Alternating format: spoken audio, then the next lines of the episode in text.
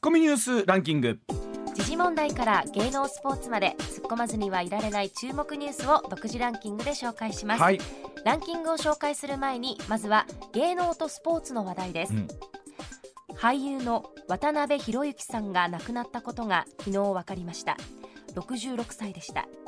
所属事務所の公式サイトは自宅で縊死いたしましたとしています。昨日のお昼にこのニュース一報入っている時、本当に多くの方驚かれたと思いますし、はい、何かってまずご家族が一番驚かれただろうなと思います。奥様の原日出子さんも今はもう何も言えるような状態じゃありませんとも本当おっしゃる通りだと思いますし、我々は本当こうそっとしておくっていうことが今一番なのかなというのを改めてこういうニュースを見た時に感じますよね。はい、そしてプロ野球ロッテの佐々木朗希投手が今日開幕4連勝をかけて本拠地の ZOZO マリンスタジアムで行われるソフトバンク戦に先発します。何がすごいって佐々木朗希投手が登板するということがニュースになるというそうですよね。結果というよりも登板ということがだからね、やっぱりよくプロ野球選手という銭の取れる選手っていう言い方だから、その選手を見るために球場にお金を払って見に行こうって本来のこのプロとしてのすごい一つのスタンスじゃないですか、ね、本当にすごい選手が現れたもんですね。見てるのもすごい楽しみですね。いや楽しみですねこれは、はいはい、それではニュースランキング、まずは第5位。ゴールデンウィークは5日、高速道路や新幹線で U ターンラッシュが本格化しました、日本道路交通情報センターによりますと、淡路島から神戸大阪方面に向かう明石海峡大橋の周辺の上り車線では、5日午後7時半時点でおよそ37キロの渋滞が発生しました。前田さんは明石海峡大橋は通りました？渡って淡路島まであるでしょ、はい、あれ本当に観光名所で、ね、あれを渡ったらこうちょっとリゾート地に行くな、一方で帰ってくるなってあるんですけど、あの上で止まってるのってちょっとドキドキしますよね。確かに大丈夫なんですよ、めちゃくちゃ安全なのは分かってるんですけど、海ですしね、ちょっとドキドキしますよね、でも夕日とか楽しめそう、ご苦労様でございます、続いて第4位。ロシア軍はバルト海沿岸で核兵器も搭載可能な短距離弾道ミサイルイスカンデルの模擬発射訓練を行ったと発表しました。いよいよ5月9日の対ドイツ戦勝記念日と言われる日が近づいてきて、この日を境に一体どんなことがあるのかということなんですけれども、その核兵器の使用も辞さないというメッセージがある中でこういう実験があるというのはですね、またこういう実験をしてるということが一つのメッセージになるということですから、改めてどういったことがあるのか含めて国際社会どう注目していくかですよね。はい、続いて第3位。岸田総理大臣はイギリスのジョンソン首相と会談し、自衛隊とイギリス軍部隊の相互往来をスムーズにする円滑化協定の交渉について大枠合意しました。本当に今までこの安全保障ということに対して我々自身もですね、本当に平和っていうものは普通にあるもんだってどっかで思っていたことがあるんですけれども、こういう事態を考えたときに国を守るとはどういうことなのかというのを、ね、我々自身がどういうふうなメッセージ考えていくかということを考えますよね。はい、続いて第2位は。アメリカの連邦準備制度理事会は歴史的な物価高を抑制するため 0.5% の利上げを決めました。 0.5% の利上げ幅は通常の2倍にあたり、2000年5月以来22年ぶりの大幅利上げです。本当にアメリカの過熱しているこの経済インフレをですね、どう抑えていくのか、ソフトランディングを目指していくというところでこう利上げを行ったわけなんですけれども、一方で株価っていうのはこれまた大きく反応していって、今朝のニューヨークのマーケットは1000ドル下げて、終わったということなんですけれども、本当になんていうんですか、いろんな人たちが考えながら模索しながらどこに向かって着地するか、なんですけれども、本当に FRB の腕の見せ所というか、これは大変な作業なんだろうなと改めて思いますよね。続いて1位は。北海道知床沖で観光船が沈没した事故で、第一管区海上保安本部は昨日、ロシアが実効支配する北方領土国後島周辺の海域で行方不明者の捜索を始めました。本当に待ってらっしゃるご家族の方というのは一刻も早くという思いでね、探してらっしゃると思いますし、一方で改めてその観光船を管理する運営するというのはどういうことかということをですね、我々自身も考えなきゃいけないなというところであったと思います。はい、ではコマーシャルのあと石田英さんの登場でございます。上泉雄一のエナー MBS ラジオがお送りしています。時刻6時22分回りました。ここからは石田英さんでございます。石田さんおはようございます、はい、よろしくお願いします。ではまず石田さんの最初のニュースこちらでございます、はい、再びハイパーインフレにジンバブエが新紙幣導入へでございます。アフリカのジンバブエ政府、このほど新しく100ジンバブエドル紙幣を導入すると、官報で公示しました。現行通貨では最高額紙幣となるそうなんですが、アメリカのドル換算でおよそ 0.68 ドル、日本円にしておよそ89円で半金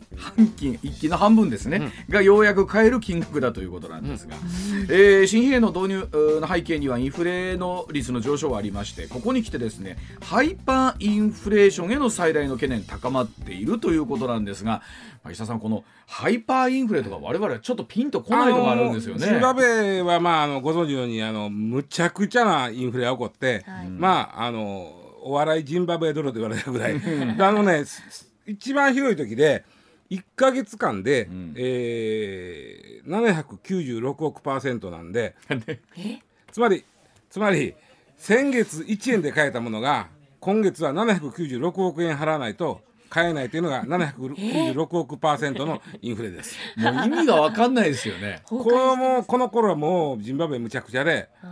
本当にはたから見たら笑ってまうんですけど、スーパーで物を買うでしょ、はい、物を手に取るでしょ、レジに行くまでの間に倍ぐらいになる。これね、だから僕の感覚分かんないのはその間の値段は誰が決めるのっていう話ですよね。だからもうレートがね、ここちょっとね、これ今持っていたこれが一番100兆ジンバブエドル持ってるんですか、100兆ジンバブエ0、16、14個か、うわこのゼロの数をこれ2つ3つなくっても分からへんっていうぐらいですよね。100兆ジンバブエ。それまで僕それ買った時は朝2500円やったんですよ。これが夜250円になってました。なんかいや改めてそう価格とはって考えるよね。まずね、このジンバブエという国どこにあるかと言いますと、南アフリカ共和国がありますね、はい、アフリカのその北側です、昔ローデシアと言ってた。ローデシアという非常にヨーロッパっぽい名前でしょ。だから言うたら白人が支配してた国なんです。で、アフリカがいろいろ独立していく中で、白人を排斥していった、でそれ自体は別にいいんですけど、排斥の仕方が急やったんと計画性のない排斥をしたのね、例えばムガベさんっていう人が大統領になったんですけど、独立して2000年にやったことっていうのは黒人の人たちを優遇するために、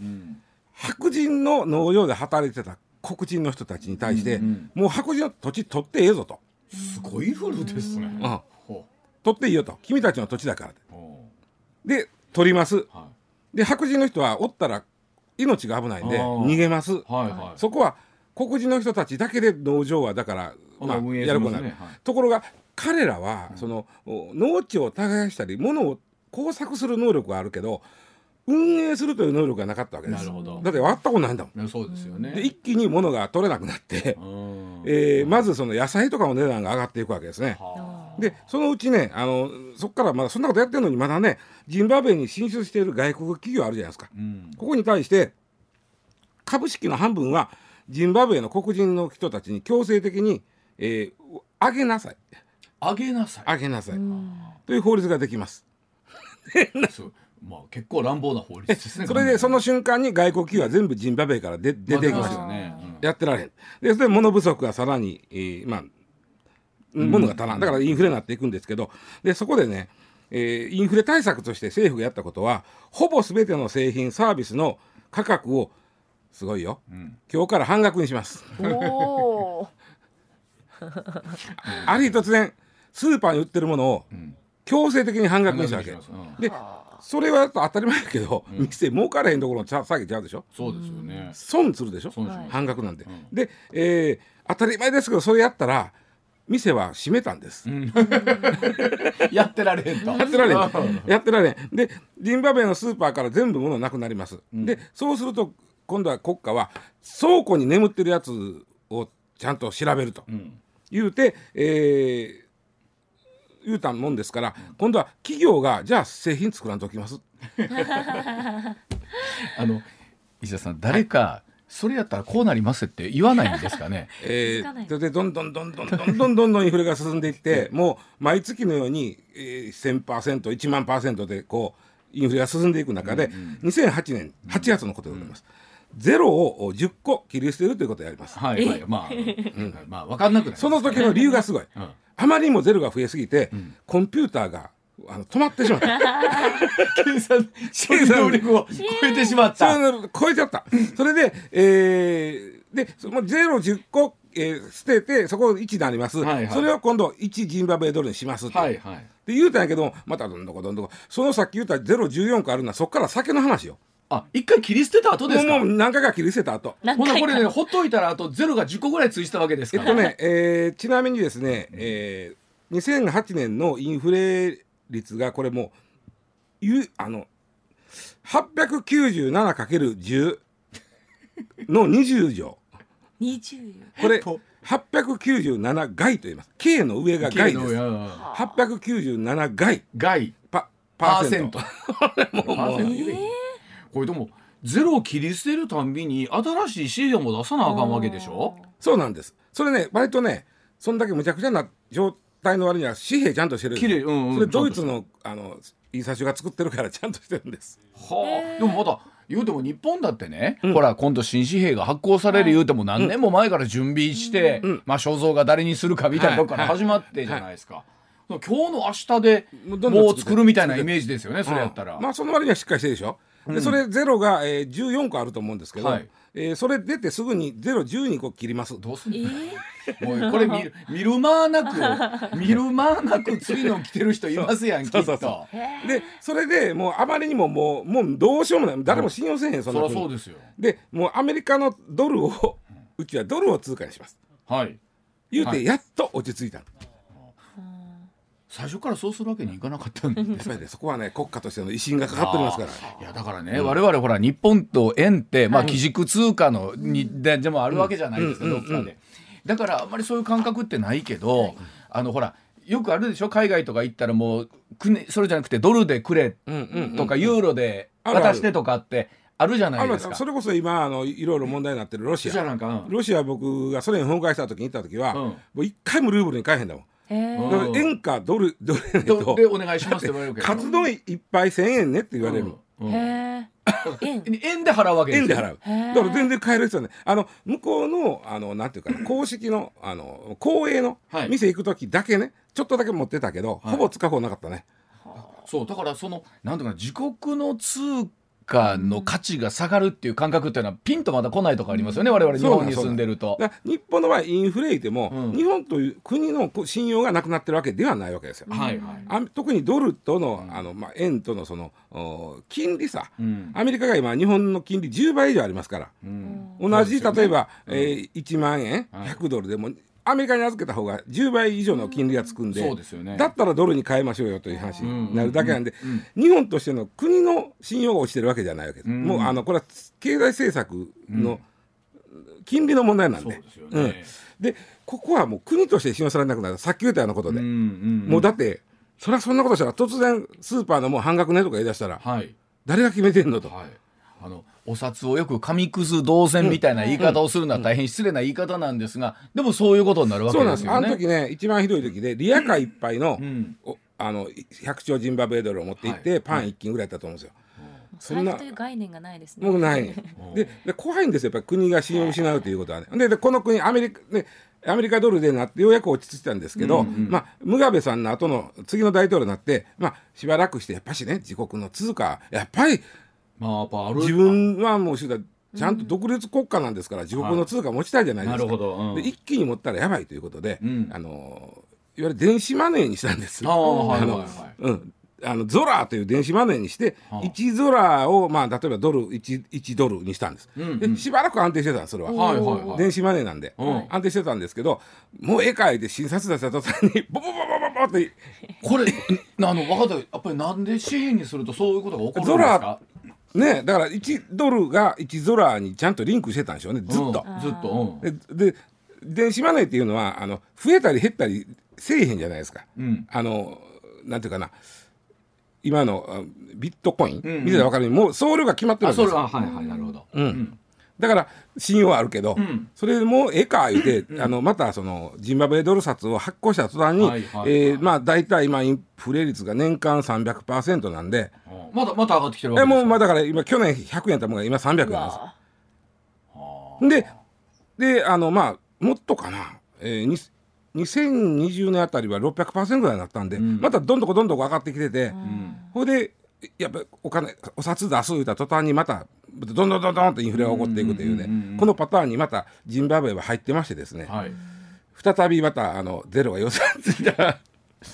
まあ、日本もですねどういう形でこう物価を上げていこうかとかという話にはなってきてるんですけど、うんうんうん、ハイパーインフレになるとまたこれはこれで怖いなっていう、ね、ここまでいくとね、もうだって意味ない。だもうそうなるとみんな例えば前田さんがジンバブエの人だったら、はい、お金持っててもしゃあないでしょ、うん、そうですね。そうすると物に変えますよね、はい、うん、物に変えとかんと、そう、まあ、意味がなくなりますよね。その物も、まあ、生活必需品に変えますけど、うん、まあ、腐るもんもあるそれはもう持つもんと持てへんもんがあるやん、うん、食品なんかはある程度持っとけるけど、ある以上はもう無理やんか、うんうんうんうん、食品がでも買うから物もなくなって、うん、またインフレになって、はいはいはい、インフレになるから自国通貨の信用がなくなって、うん、はい、嫌やから物に変えようとするからっていうこの繰り返し。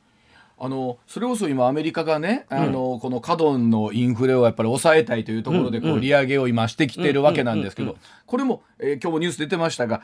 急にやりすぎるとこのキュッと冷え込んでしまうケースもあるわけなんですよね、うん、そう。ただアメリカの場合なんでインフレになったか言ったらコロナで、うん、お金をばらまいたからなんですよ、うん、日本の日やないですよ、めちゃくちゃばらまいたんです、はいはい、でそれは景気が過熱して、うん、で今言うてるけどめちゃくちゃ景気いいんですよアメリカ、はい、そうですよね、うん、例えば失業率なんかめちゃくちゃ低いですよね、うん、めちゃくちゃ景気いいけど、はい、景気がいいから加熱してる、だから冷やそういうことで金利上げる。で景気がいいということはもうみんな物が欲しいわけです、うんうんうん、まあ、需要と供給の言うたら需要の方が上回ったわけです、はい、欲しいが上回ってるんですよね。日本はまだ欲しいが下回っとるから、はいはいはい、お金日本ばらまきましたよ、うん、それでもまだ下回ってる欲しいが、うんうんうん、だからそう金利差が生まれるんですけど、うん、日本はねもっとねばらまいてよかったかもしれへんね、この際このコロナの時に、うんね、うん、もうちょっと欲しいが上回ったかもしれないです。うん、お金がいっぱいあるわけやから、はいはい、うん、で物欲しいになったかもしれないけど、ちょっとそこ中途半端やったんで日米の金利差が今10倍以上あるんで、うん、ここはむしろ日本の方が僕難しいんですよ。うん、こっからどう舵取っていくか、そうですよね、うん、そうですよね、うん、アメリカ景気いいから、うん、冷やしゃいいわけです、はい、うん、ね、でも日本はもう今安全弁というかその景気を左右する弁がもう全然もうないし、ゼロなんですから ね、仮にバーッと景気が加熱してた時に今度金利上げると、うん、またこれはこれで大変なこと、今日銀がものすごい国債いっぱい抱えてますから、はいはいはい、うんうん、またこれもまあ一応帳簿上は大変なことになる。なんかいろいろとね見てみると、うん、例えば日本がぐっと景気が上がってきてよっしゃそろそろということで、うん、消費税をぐっと上げると、うん、やっぱりそこで景気がぐっと消えてくるって、あれがあかんかったよね、みんな言うてるけど、ね、うん、だからまあ我々なんか税金はそれは少しでも安い方が楽なんですけど、うんうんうん、やっぱり政府としてみればちょっとでもいいから税金上げたいとかってのはあるんでしょうけど、だから景気がまあ、加熱というか、まあ、熱くなる前に冷ましたんやろね、うん、はい、そうですよね、うん、だから今アメリカがやってることは熱くなりすぎてるんで、はいはい、冷ましましょうということで、はいはい、これは理にかなった動きなんです。理にかなった動き、うん、ただジンバブエの場合はそうで国としてのもう全く信用がないんでない、うん、変わってくんのかな、今後変わっていくんですかね。まただからね自国通貨を出したがるとこんなことが続くだけなんで、もっぺんやっぱしドルにするか、うん、電子通貨でドルに結びつけるか、うん、なんていうの、そのお金というものをどう考えるかですけど、やはり独立国家として考えたときに、うん、自国の通貨があるっていうのはやっぱり非常に大きな意味があるんですかね。だって外国から物を買えなあかんもん、ですよね、うん、で本来ならそこのところはドルにしはった方が経済は安定しはるんちゃいますかとかと思うんですけど、そうなんですよ。だから国民もやれやれと思っとったのに、うん、また出すんかい札みたいなねまあこのあたりが我々がこう常に円というものを使っている国民性なんでね、うん、まだそういう意味ではまだ言うても円はまだ信用あるんでね、はい、国際的には。だからそれ今ちょうど NHK さんの朝ドラでもね、はい、ちょうどアメリカから本土に復帰するという頃の話やってますけれども、言うてもわずか50年ほど前、60年ほど前はドルを使ってたわけですもんね。沖縄の中でね、僕が小学校の時にいわゆる1ドル360円がなくなったんですよ。変動相場制になったと、途端に同級生の何人かは偉くなりましたからね。ああ、そうですか。そらえらいことになった。つまり会社が、そのお父さんが経営してた会社がちょっと危なくなるとか、はいはいはい、やっぱそういう通貨っていうのはなんかそう一気に動くからね、ものが。そうですよね。まあそれこそ今円安の方に振ってきて1ドル130円ぐらいまでいってる。えらいことは言ってるけど、130円なんて昔なんぼでもあったからね。別にそこまでえらいことあるんだけど、でも本当このゴールデンウィークで海外行かれた方なんていうのはものすごい目減り感はあったでしょうね。だからこの間の物価の違いっていうのを海外行ったら痛感するよね。ですよね、きっとね。日本はずっと物価やっぱ安上げようとしてたわけやから、まだ上がらへんけど、はい、だそうでございます。さあ、それでは続いての話題でございます。続いてこちらです。さあ、子どもの日でございましたが、昨日は、教科書もデジタルの時代へ。その一方で非常に課題も多いということなんですが、デジタル教科書に懸念を抱く学校が9割というお話でございます。国はですね、2024年度から学校への本格導入を目指すデジタル教科書について、全国の公立の小中学校500校に読売新聞がアンケートを実施したところ、デジタル教科書への全面移行に懸念を抱く学校9割近くに上ることが分かりました。調査では、デジタル教科書に全面的に移行することに懸念はあるかという問いに対して、懸念がある 28%、 ややある 58% で合計 86%、理由の一つとしてですね、端末の故障や不具合を挙げた学校が 18% で最も多く、端末の学力向上への効果に対する疑問も目立ったということでございます。これが4月の半ばぐらいの調査なんですけど、ちょうど連休前にですね、文科省が出した調査結果があって、それもですね、同じような先生の半分以上がもうデジタル教科書はつかない州も結構ありますよと。理由がフリーズしたり、エラーが出てた時にある項のエラーが出てる先生なんか変なの出ましたってやってるうちに授業がどんどん時間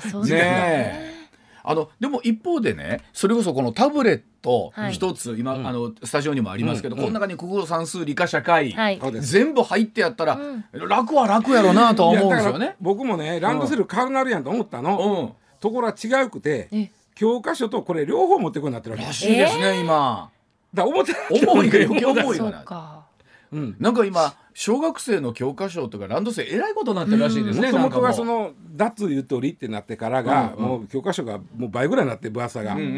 で、さらにそこにそのデジタルが乗っかってるわけで、もう重たい。それこそ社会とかね、理科の図録とかって、絶対デジタルのが綺麗やし、便利やし、そうなんですと思うんですよね。細かいとこまで見られるし。データのメリットは、その今言った、例えば動かせる、動きよる、あと例えば英語やったら、野球で先生より発音で。いや。そらそうですよね。ネイティブやもん。ネイティブですね。ネイティブやもん。で、あとはちょっと細かい表とかを拡大してできますよね。わかりやすい。あとね、今のその教科書に使ってるやつ、教科書じゃない、学校が使ってるやつは、いわゆるラインマーカー機能みたいなのがあって、で、あとそれをやっぱりこう消したり、ペンやったり、で、あとね、僕はちょっと分かれへんのですけど、その新聞でいうところのスクラップあるじゃないですか。スクラップ、教科書をスクラップにして、自分専用のスクラップブックみたいなのを作る。なるほどな。ここの書いてるこことここの図と、ここを後で覚えたいからこっちへ貼り付けておいて、また後で見るとか、そういうメリットはあるんですよ。で、はっきり言ってね、そのうちこれ大学入試も全部コンピューター上でやることになるんで、それ何年後くらい？もうだって資格試験なんかもうやってるわけやから、そんな遠くないと思う。ただ今の小学生入った子が大学受験になるぐらい、早くてもそれぐらいだと思うけど、早う鳴らしとかなあかんっていうのはあるんですよ。で、あかんとこ授業中に関係ないサイト見よるらしい。それがあるらしいですね。見られるんですね、そういうの。そう見られる。もちろんね、そのなんていうのかな、そのあかんそんな小学生読みたらあかんみたいな、はい、あかんやつね、あかんやつは見れません。まあ、そこに行けないからね、はい、そもそも。ただね、やっぱりね、今の子ってね、大人が考える以上にね、確かにこうね、うまいことすり抜きようね、だからさすがに学校では見おれへんけど、持って帰って自宅学習しなさいと時に持って帰ってね、外しようねって、それをできたりするでしょうね。でゲーム、まあ僕らが言ってるそんな見て飽きませんというよりは、ゲームとかすんねやろね、簡単なやつね、ソリティアとか、そうで、それゲームできるようにしてしもてるから、休み時間にね外出おれへんでて、今の子ゲームしようね、これで体力落ちますね。あとね、先生が言うてたね、これはもっともやなと思うのが、すぐ答え探しようねて。ああ、それはあるかもしれない。なるほどな。答えが大事じゃなくて、答えにいくつくまでが大事やのに、先生答え分かりましたみたいな、いや違うです。なるほどね。でそこもデジタルのちょっとうまいこと付き合わなあかんとこなん。あとね、斉藤隆さん、VV にも来てはった、声に出して読みたい日本語の先生が言ってはった、この先生も言ってることよく分かんないけど、紙の方が記憶に定着するんだって。これは我々アナログ世代は思いますし、前田世代でもそれは思う。私も思います。今日書いて覚えた。そうです。大学時代パソコンだったんですけど、覚えたいものは全部印刷してました。それでも印刷した。印刷して、はい、印刷です。紙で、例えば今言うたデジタルのラインマーカーよりも紙に書いたやつにラインマーカーする方が覚えんねんな、結局。これは斉藤先生おっしゃる通り、そのやっぱり人間工学的にというか、そういうこと人間はやっぱその脳は覚えやすいってことなんですよね。先生言ってはんのは、完全に覚えなあかんもんは紙でやりましょうと。で、派生的な情報、例えばさっき言ったその動くとか、ネイティブな発音でやってくれるとか、それはデジタルのいいとこなんで、そこはデジタルでやりましょうと。で、完全に覚えなあかんもんは紙でやりましょうって言ってはるんで、まあ、先生方もね、分かってはるんで、だから教科書とこれと両方持ってこうって思って。そういうことなんですね。かなんな。これどうなんですかね。それでいうと、この読売新聞の調査ではね、9割近くの現場の先生がちょっと不安だとおっしゃってるという中で、2024年度は導入されるんですかね。ね、この夏ぐらいまでに、まあ早いとこはもうこの授業やってるとこあるんでね、1年くらいもうやってるとこあるんですよ。で、この夏ぐらいに文科省は全部取りまとめて、じゃあどうするかということをやるんですけど、一応2024年度を目指してますけど。それこそでもこのコロナでね、自宅学習で、例えばほら公立の小学校とか中学校とかでも、このタブレットをほら配布してとかっていうのもあったりしたんでしたっけ、パソコンとか。そうね。で、ただね、さっき言ったように持って帰ったらあんまりいいことせえので、でもこれはもう多分永遠のテーマですよね。このデジタルというものと向き合う以上ね、子供の能力ね、そこのなんていうの、かいくる能力、確かにすぐ覚えますもんね。そうでしょ。ゲームしたいから、どうしたらこのロックを外せるかみたいなことを考えるわけじゃないですか。確かに、まあなね、その能力たるやあなた、すごいもんがある。我々サラリーマンもそうでね、大人になってタブレットだパソコンだが配布されるようになってですよ、これ会社にいても休みの日でもさ、ペロンペロンメールが来るようになるわけじゃないですか。で、これを持って勤務とするかどうするかって、結構どこの会社でも細かいレベルで揉めたりしてるのと、どっかで根本は一緒かな思ったりするんですけどね。まあ、あとはこのデジタルで問題らしい問題というと、今紙の教科書、小中学校、これは国の負担なんです。国が買ってくれます。そうですね、教科書はね。で、これは国が買ってくれるんですけど、デジタルに関しては機械も、で、実はね、デジタルの教科書って紙の教科書と内容は一緒なんですよ。ただ動いたり喋ってくれたりするという。で、このデジタルの教科書は別売りですわな、当然。教科書会社もそんなタダで渡すわけですから。この別売りの分はこれ自治体負担なんですよ。ああ、そうですか。だから自治体お金かかってちゃうね。確かに。内容は一緒でしょ、紙の教科書。内容一緒。たださっき言ったように動くとか、ちょっとそうか、その部分がちょっと変わってくるのか。深いところに入っていけるとか、まあ喋ってくれるとか。でもどっかで僕楽観的なんですけど、こんなんてもうなんか慣れとね、なんとかのもんで言うて、これが普通になってしもたらなんか。紆余曲折されながらこうなっていくんちゃうかなと思う。そうそうそう、とこもいっぱいあるんですよ。そうそうそうそう、さっき言ったようにいっぱいあるんで、これ副教材、今立ち位置は副教材です、うん、教科書と副教材の副教材がデジタル、うん、ってことはもうちょっと、まあ、先生方も慣れていったらそうそうそうそうとってもいい使い方ができるように思うねんけどな。それこそね、子育ての世代も随分変わってると思うんですけど、はい、それこそうちらの子供がちっちゃかった頃ってまだ言うたらもう VHS のビデオを入れて機関車トーマスを見てた、そうでした、何回もコロナのね、はい、ところがもう今の子育て世代ってなんかもうタブレットでもう子供の方が画面をなんかシュッシュシュッシュ2歳3歳の子でもやっていきやるって、ね、やっていくね、びっくりすんで、はい、らしいですね。3歳ぐらいの子が、はい、となるとですよ、うん、その子らってもう物心ついた時には、うん、勝手にもう本能で使い方覚えてたりしてるわけ。そうそうそうそうそうでしょ、うん、前田遥香タブレットの登場は小学生ぐらい、中学ぐらいか、中学校1年生ですね。で私ベビーシッター大学時代やってたんですけど、いろいろおもちゃ持ってくじゃないですか、うん、で最初はちょっと興味示してくれるんですけど、うん、気づいたらタブレット持ってきて、うん、パスワード解除してて泣きつくんですよそれがすごい大変。ベビーシッターが必要な子がパスワードを解除してくれと、解除してって持ってくるんです、そのタブレット、うん、でも私が持ってきたおもちゃには一切もう興味を示さなくなって、うん、タブレット使えないことで泣くっていう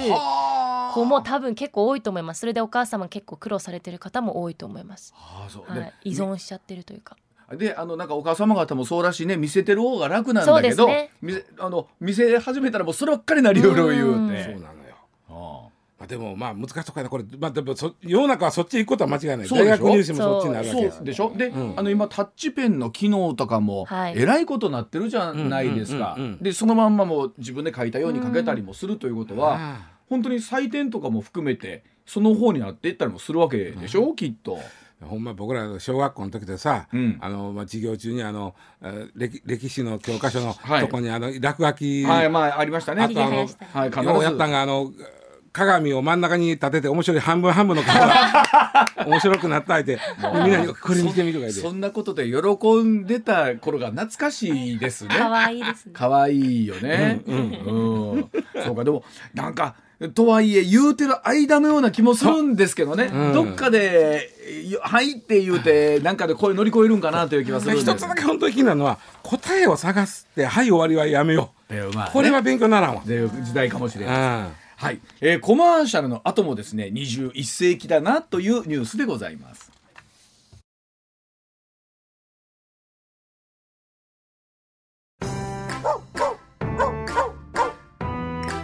上泉雄一のエーナー MBS ラジオがお送りしています。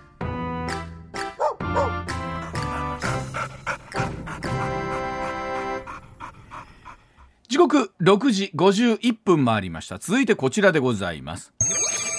大阪で警備員ロボットの実証実験がスタートしました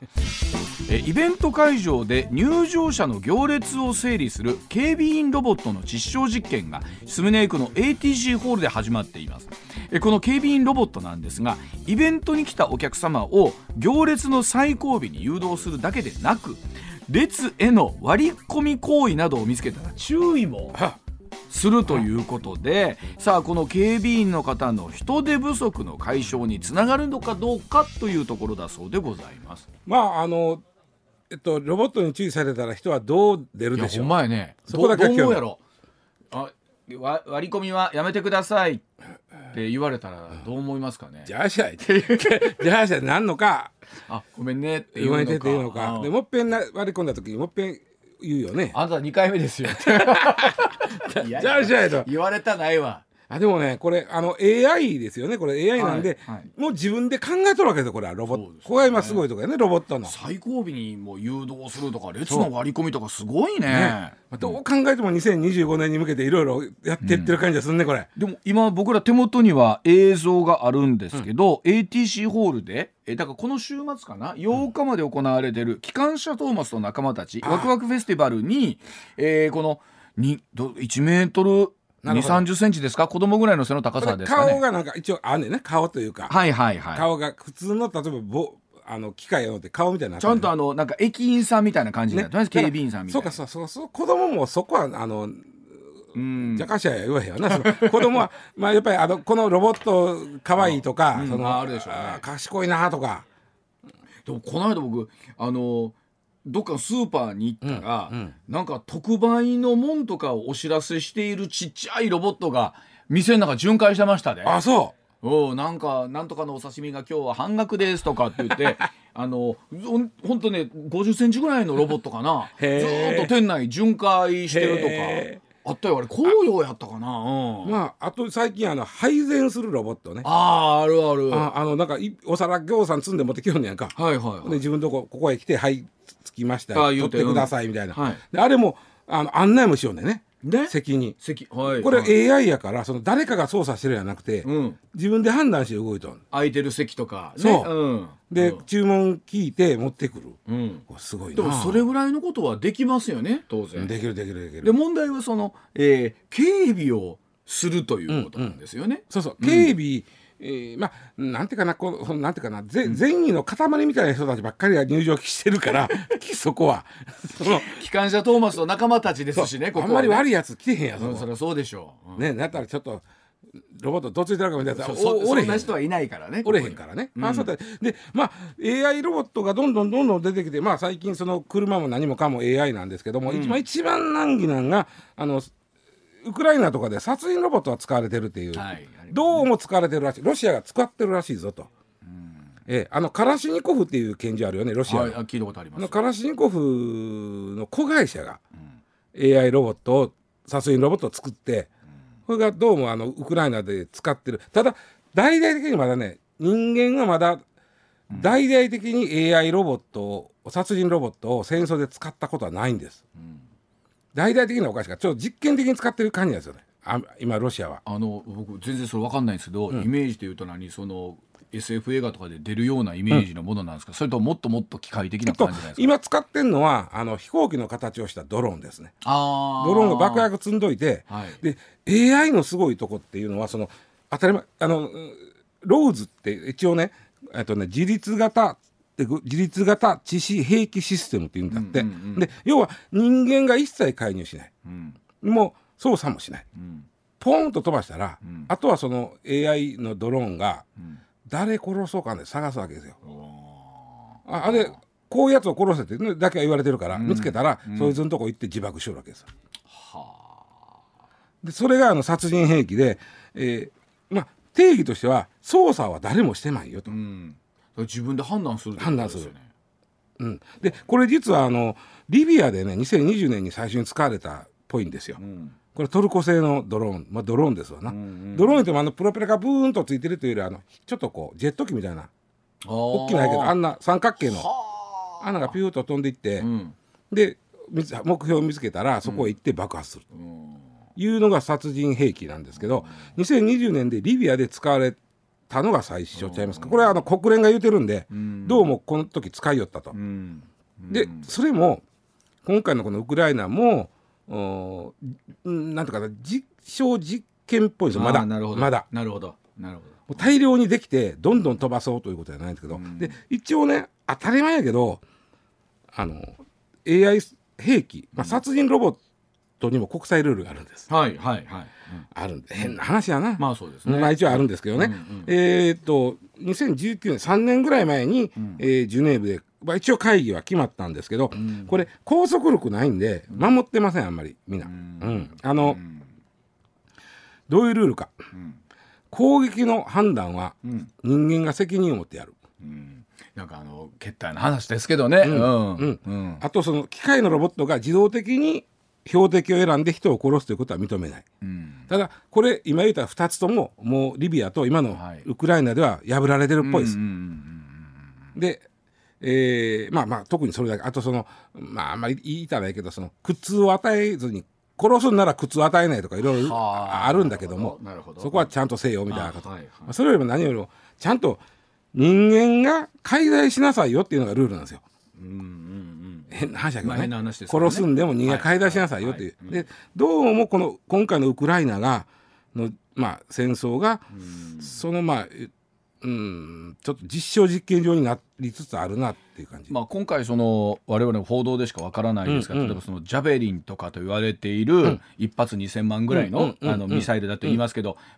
ボーンと我々が撃っただけで、標的のところに向かってズドンと、これあれも半分 AI ロボットですよね。だから、あっこに行けって言ってるのが人間だけであって、はいはいはい、で細かいことはお前自分で考えて落ちろって言ってるわけですよね。僕らというかは打つだけなんですよね。そうそう、あの辺におるからビョーンと打ってキョロキョロ探して頭から落ちる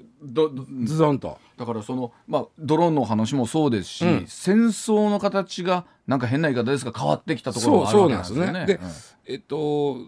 開発側の人間の気持ちでいうのは、例えばそのこういう兵器ができたら、例えばね、人が人を殺す、時に殺した側にトラウマが生まれるんですよ。あと当たり前やけど、はいはい、でだからこういうジャベリンとか撃ったら、あいつがやったんやと、ああなるほど、あいつがロシア兵を殺したんだって、俺は撃っただけやと、だけだと、はい、適当に撃ったらあいつが探してドンと落ちよってん、少しでも罪悪感をこう減らしたりとか本能的にもあるでしょうね。それはどうなんやっていう議論があるわけですよ。そのやっぱり、人を殺す生殺与奪の権利っていうのを、人が機械に与えたらあかんのんちゃうかという、たとえそこはトラウマがあるから人間なんやねんと。はいはいはい。なんかあれですね、一口に警備の話から、店に案内する話から、戦争で人を殺めるまで非常に幅広いですね。そうなんですね。まあね、この警備のロボットは平和利用なんで、素晴らしいんですけどね。まあ、もちろんその同じような機能を使ってそっちにできんことはないということですから。はい。では7時の時報の後、そのあたりのお話深めてまいります。一旦7時でございます。まあ、でも石田さん、技術開発っていうのは、残念ながら常にこう、そういう兵器みたいなものとの表裏みたいなところってありますよね。兵器の開発でいろんな、その技術が進歩するというのはあるし、いや、いろんな技術が進歩することが軍用に転嫁できるということもあるということなんですよね。ただどっかで今までは人間の関与というのは否定してなかったんですよ。完全に殺人ロボットに関しては人間の関与を否定してるんで、それもね、人間がある意味楽するため、トラウマを持たなくていいとか、自分とこの国の兵士が死ぬことが減るわけじゃん。はい、そうですよね。機械が生きるわけだから。そういう意味ではその戦争がしやすくなる。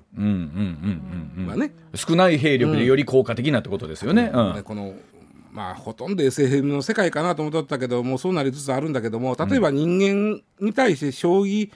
AI が勝ち寄ることもなってきたわけじゃん。なってきましたね。その時に AI が人間が思いもつかんような手をね、そう打つかって、そうですね、刺してくるかってありますよね。何これっていうの、で後から見たらあれ正しかったんやというのがあるんだけども、人間が考えつかんような手で打ってくる戦争で可能性があるわけです。なるほど。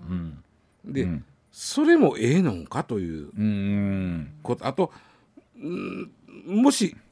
こっちが逃げるだけで、あとは殺人兵器がどんどんこっちを攻めてくるだけやったら、そこに一辺の人間性もないよな。そうですね。よく小説とかであったじゃないですか、たまたまこう、ね、我々民間の人間が戦線行くことになって、目が合ったんだけどお互いにここにはいないっていうことに、して、お互いがまた戦列を離れてったという話とか、ということはなくなるわけですよね。それをずっと進めていくと、戦争というものを人間が管理できなくなる可能性があるわけじゃん。ずっと突き詰めていったらターミネーターの世界じゃないですか。そうなったら、まだまだこう本当に実験段階というあれやけど、そんなとこまでいってないウクライナもね。でも実際はロシアが使っとるわけで、殺人兵器を。でも例えばね、ほらパワースーツとかって介護の現場だったりとか、荷物を上げ下ろしする時とかって、あんなんにしてもちょっと SF っぽかったものが現実今実用化されてきてて、これなんかは今後まだ必要な技術になってくるじゃないですか。殺人ロボットもね、その変な話ね、栄養に使うっておかしいけど、例えば立てこもってる、人質を取って立てこもってる人間がおる。それに対して殺人ロボットを生かして、見つけて撃ち殺すっていうことをやらそうとしてるわけですよ。スーッと近寄っていってポンと撃つという、で容疑者とか犯人だけをちゃんと選別して打つっていうこともやろうとしてるんだけども、うん、まあ、一方でそれとてどれぐらいの頻度なんやいう話にも市場の話じゃないしね。そうでしょ。そこは戦争となると大量にそれが使われる可能性があるんで、うんうん、いやでもこうやって思うと改めて考えますね。だからほんまに機関車トーマスで列を案内して割り込んではダメですとかいやでもこれはさっきのね、デジタル教科書の話も似て非なるものなんかで根本はどっかでそうちょっと注意したら皆さんね、ウクライナのニュース見るときに、うん、殺人ロボットを使ったかどうかというのもニュースに出てくるん で、ね、ちょっと注意して、うんうん、いやで石田さん言うように確かにこの人間として見て売ったんは俺だけど、うん、判断したのは最後は AI だということに言うただけで、うん、どこに行って誰を殺すか判断したらこいつやということでちょっとだけでも自分が楽になるという気持ちがあるというのは人としても分かるなという、うんうん、でそのことで戦争のハードルが下がってしまうという。なるほど、はい、だそうでございます。さあこの後7時40分頃からは石田さん韓国コスメ韓国芸能のクイズだそうでございますが、分かりますか。冬ソナはねいつの時代ですか。パチンコでやりましたんで途中まで話分かってます、はい。